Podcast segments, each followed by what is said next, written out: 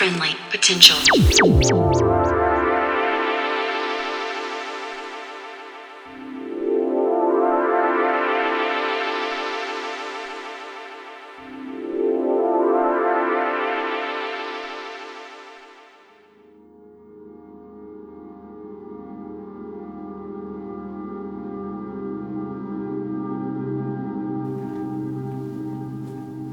You are in tune to Friendly Potential Radio. And we're just listening to a mix uh, from Totems, the moniker of Auckland producer Ruben Winters. Ruben has been pushing his own potent mixture of dance music for over the past 10 years. This started off with the Kerosene Comic Book Collective, which he ran with Karan Tahir.